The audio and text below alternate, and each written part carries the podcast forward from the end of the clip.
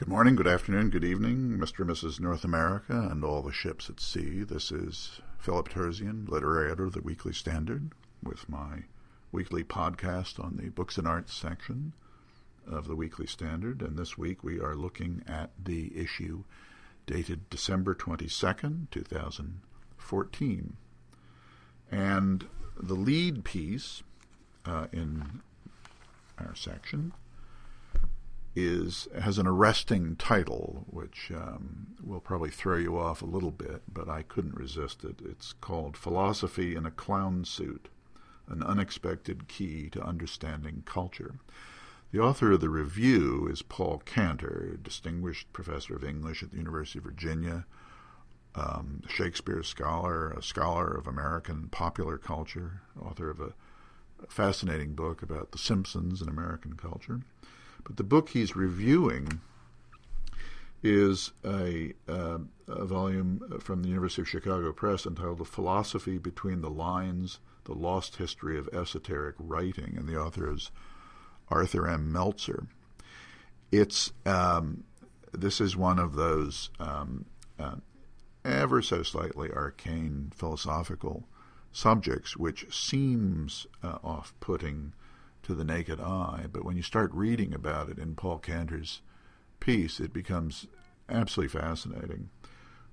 What it pertains to is esoteric writing, which is a, a, a, a school, one might say, of, of discourse that grew out of what is something that actually seems quite obvious in retrospect, namely if you were a philosopher, if you were a thinker in the 16th, 17th, 18th century, and you were writing in a country that had no First Amendment to its constitution, if it had a constitution, how do you write what you want to say and what you really believe, and and how can you be true to yourself and to your principles and ideals, and remain out of prison and with your head still attached to your shoulders.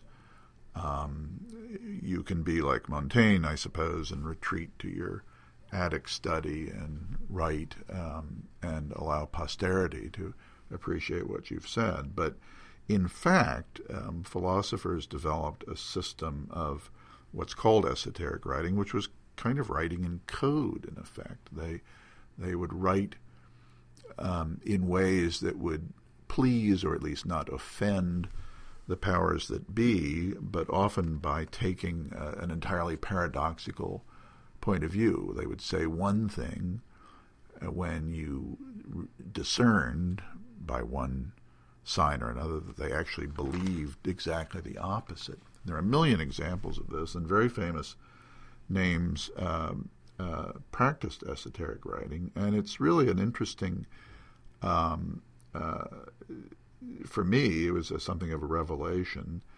Um, but it also, um, in in so doing, it produced certain modes of writing, especially with irony and paradox, that have become second nature to us now. But the original reason for it was because, uh, well, it was frankly dangerous to say what you really thought, and so philosophers and political thinkers and others had to think of ways to say what they wanted to say that uh, in a in a kind of intellectual code that could be understood but not get them into trouble.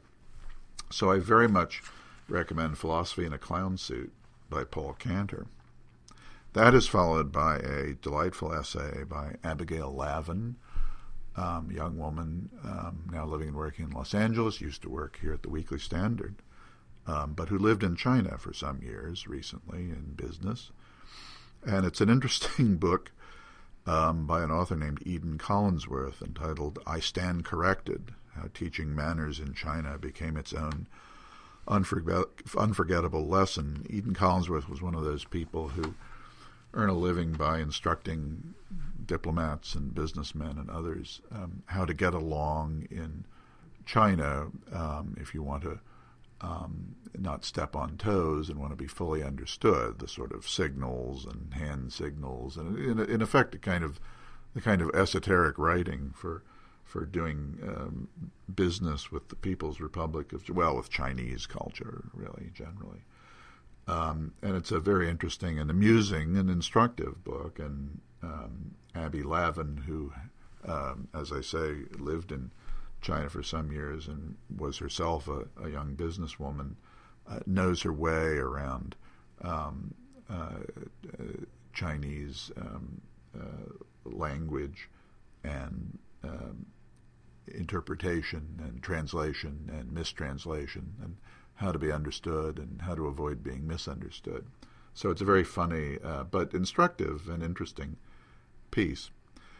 That is followed by a, a, a review essay by Eli Lehrer of the collected poems of Mark Strand, which has just been published by Knopf. Mark Strand um, just died this past month at the age of 80, and um, by the usual measure of such things, he's one of our better known modern poets. He was the poet laureate, poet con- poetry consultant at the Library of Congress. He's the winner of the Pulitzer Prize. Uh, Mark Strand, in his uh, long career, um, uh, acquired all the usual um, signposts of success and and recognition. But Eli Lehrer makes the point that um, he was also a very uh, profound and uh, wide-ranging and successful writer who wrote in prose as well as poetry.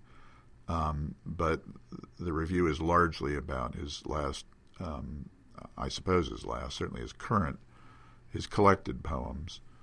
Um, so it acts as a pretty good summary of his poetic career. And um, Strand is a, a poet of of of I call the piece poet of understatement, um, but he's a very controlled, um, uh, quiet, and yet very effective and forceful voice uh, uh, in in explaining and describing um, very common human emotions. Very distinguished poet, a man who I had the privilege of meeting a few times at the Sewanee Writers Conference in Tennessee died in November and gets, I think, a very good summary essay in our pages by Eli Lehrer.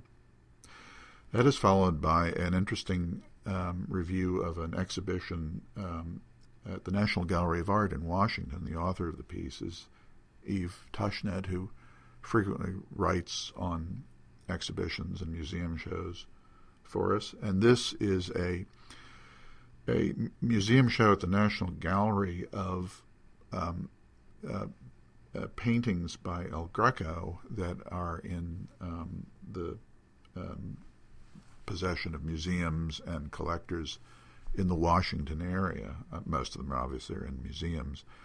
But if you have a taste for it's it's a small um, show, only one large room, um, but has um, a number of, of El Greco's better known works, The Repentance, St. Peter's, um, St. Francis receiving the stigmata, um, uh, and others, and um, it's a it's a a, a very um, arresting show of, of course, the great painter um, uh, whose name was um, actually Domenicos Theotokopoulos, but known in Italy where he lived as El Greco or the Greek, um, whose wonderfully stylized uh, portraits and paintings are here collected in one very, very um, arresting um, uh, show, which, if you're in Washington this winter sometime, um, I strongly urge you to see.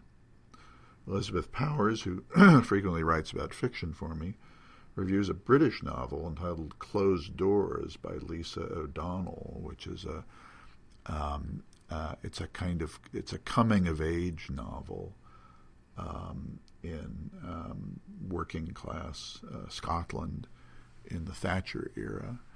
It's a kind of um, uh, uh, kitchen sink uh, novel, as we would call it, um, where the the close details of working class life are are described with real skill and and also the the one might say the uh, psychopathology of family life is explored in in very arresting detail as well.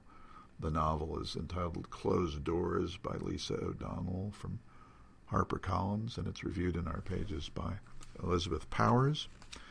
And uh, Abby Schachter, who writes about television periodically for me, um, describes this week uh, an ABC program uh, entitled um, Selfie, which is a kind of, one might say, a cyber era version of Pygmalion or My Fair Lady. And Abby Schachter tries to demonstrate um, how close or how distant the parallels are, either to Shaw's play or to the Lerner and Loewe musical. It was Lerner and Loewe, wasn't it, for My Fair Lady?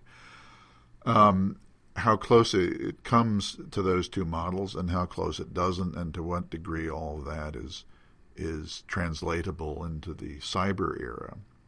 So whether you're a fan of the program or not, Selfie, um, it's a it's an interesting kind of discussion of how those those themes are worked out in the internet era.